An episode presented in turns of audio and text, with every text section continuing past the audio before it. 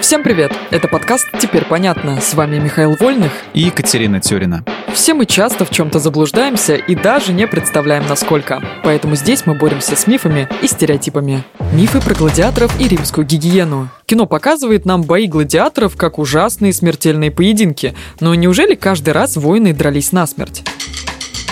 Это миф. Исследования показывают, что гладиаторы на самом деле умирали далеко не так часто, как это принято считать. Вот представь, ты, например, хочешь поучаствовать в играх. Идешь в специальные, назовем их, школы, арендуешь там гладиатора, и он будет биться и прославлять твое имя на арене. Ты же не хочешь, чтобы он был убит? Не хочу, конечно, но разве можно было иначе? Если боец погибал, то спонсор, в нашем примере это ты, был вынужден выплатить почти 50-кратную стоимость аренды. А это огромная потеря инвестиций. Так что да, можно иначе. После схватки проигравшего не добивали, а лечили. Тренировка и подготовка гладиатора влетала его хозяину в копеечку, и поэтому о бойцах хорошо заботились. Считается, что из 10 поединков убийством заканчивался только один. Mm, я бы тоже заботилась о гладиаторах. О таких накачанных атлетах сложно не заботиться. Если ты думаешь, что бойцы арен выглядели как полуобнаженные боги с идеальным прессом, у меня для тебя плохие новости. Это миф?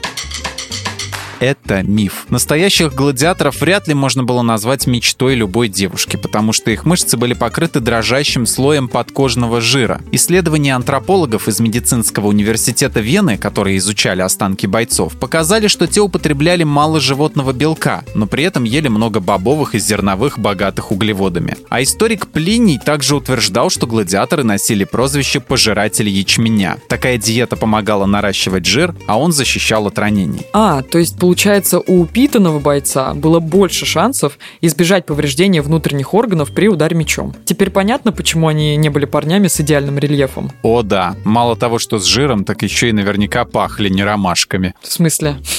У римлян же была великолепная гигиена. Канализация, водопровод, бани, акведуки. На самом деле безупречная римская гигиена – это очередная выдумка. Археологи знают, что люди тогда массово страдали от кишечных паразитов, блох, вшей, а также болезней болезней вроде дизентерии, тифа и холеры. Да, у римлян были и паровые бани, и общественные туалеты, вот только воду в первых меняли очень редко, а в уборных было грязно, и крысы часто кусали там людей за самые неожиданные места. Для интимной гигиены же применялись многоразовые губки на палках. После использования их кидали в емкость с грязной водой, где они дожидались следующего посетителя. Фу, какая мерзость. А еще римляне полоскали рот мочой, чтобы держать зубы чистыми и использовали ее в некоторых лекарствах. Применялась как человеческая, так и животная жидкость. Спасибо, мне все понятно. Давай уже закончим, пожалуйста.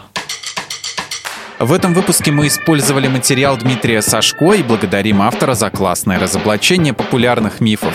Полная версия текста на сайте Лайфхакера. Подписывайтесь на подкаст «Теперь понятно». Ставьте ему лайки и звездочки. Новая порция разоблачений уже на подходе.